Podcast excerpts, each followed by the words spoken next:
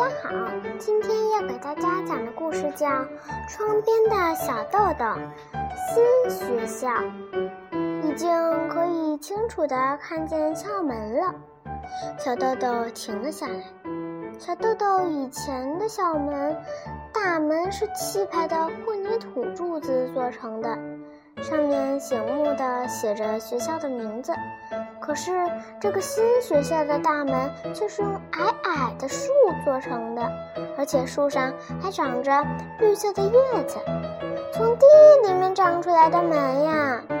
小豆豆这样对妈妈说，然后又加上一句：“肯定会越长越高，不久就比电线杆高啦。”的确，校门是两棵活的树。小豆豆靠近大门。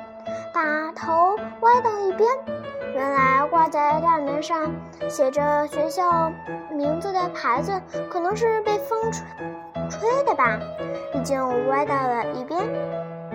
八学园，小豆豆歪着头念着牌子上的字，然后问妈妈：“八是什么意思？”正在这时，小豆豆的眼前出现了一幅只有在梦里才能见到的景象。他弯下腰，把头钻进大门旁边的树木枝叶的空隙里，向大门里面张望。怎么会呢？真的见到了！妈妈，那真的是电车吗？停在校园里面呢？的的确确，那是真的电车。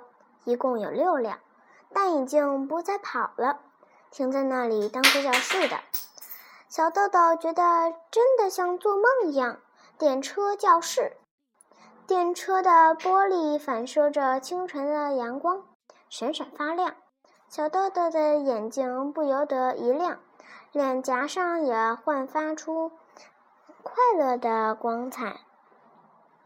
接着。小豆豆哇地欢呼起来，向电车教室跑去，一边跑一边朝妈妈喊道：“快来呀，我们坐一坐不会动的电车！”妈妈大吃一惊，赶紧追上去。妈妈原本是篮球运动员，跑得当然比小豆豆快得多了。小豆豆快要跑到车门的时候，被妈妈一把抓住了裙子。妈妈紧紧地揪住小豆豆的裙子边，对他说：“不行，这些是当做教室的电车。可你现在还不是这个学校的学生。如果你实在想坐，我们就马上要见到校长先生了。你要好好的和校长先生说，如果一切都顺利。”你就可以到这里来上学了，知道了吗？小豆豆虽然觉得不能现在坐电车非常遗憾，但他决定听从妈妈的话，于是大声说：“嗯。”然后又急忙加上一句：“我非常喜喜欢这个学校。”妈妈想说，比起你是否喜欢这个学校，更要紧的是校长先生是否喜欢你呢？他松开小豆豆的裙子，拉着小豆豆的手，向校长办公室走去。每一辆电车都非常安静，好像是第一节课刚刚开始。校园不太大，四周种了各种各样的树木，用来作为围墙。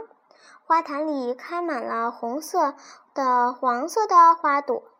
校长的办公室不在电车上，正对着校门，有一段扇形的石头台阶，台阶约有七级。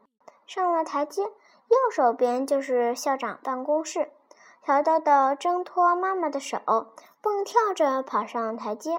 突然，他猛地停住，转过身来，差点和走在后面的妈妈撞个满怀。怎么了？妈妈以为小豆豆又改变主意了。慌忙问道：“小豆豆正好站在最高一节台阶上，神色认真地向妈妈小声问道：‘哎，我们要去见的那个人，不会是车站的人吧？’妈妈不愧是一位极有耐心的人，或许妈妈也觉得挺有趣的吧？她把脸靠近小豆豆，也小声问：“为什么这么说呢？”小豆豆越发压低了声音说：“因为妈妈说他是校长先生，可是他有这么多电车，可能他实际上是车站的人吧？”的确，把废旧的电车当做教室，这样的学校实在是是稀罕。也许小豆豆的想法不无道理，妈妈这样想着。可这个时候已经没有时间去解释了，于是说道。那你可以自己问问校长先生。你想想，爸爸是拉小提琴的，他有好几把小提琴，可他并不是卖小提琴的呀。这样的人也是有的呀。小豆豆说了一声“哦”，拉住了妈妈的手。好啦，今天的故事就到这里，小朋友们晚安。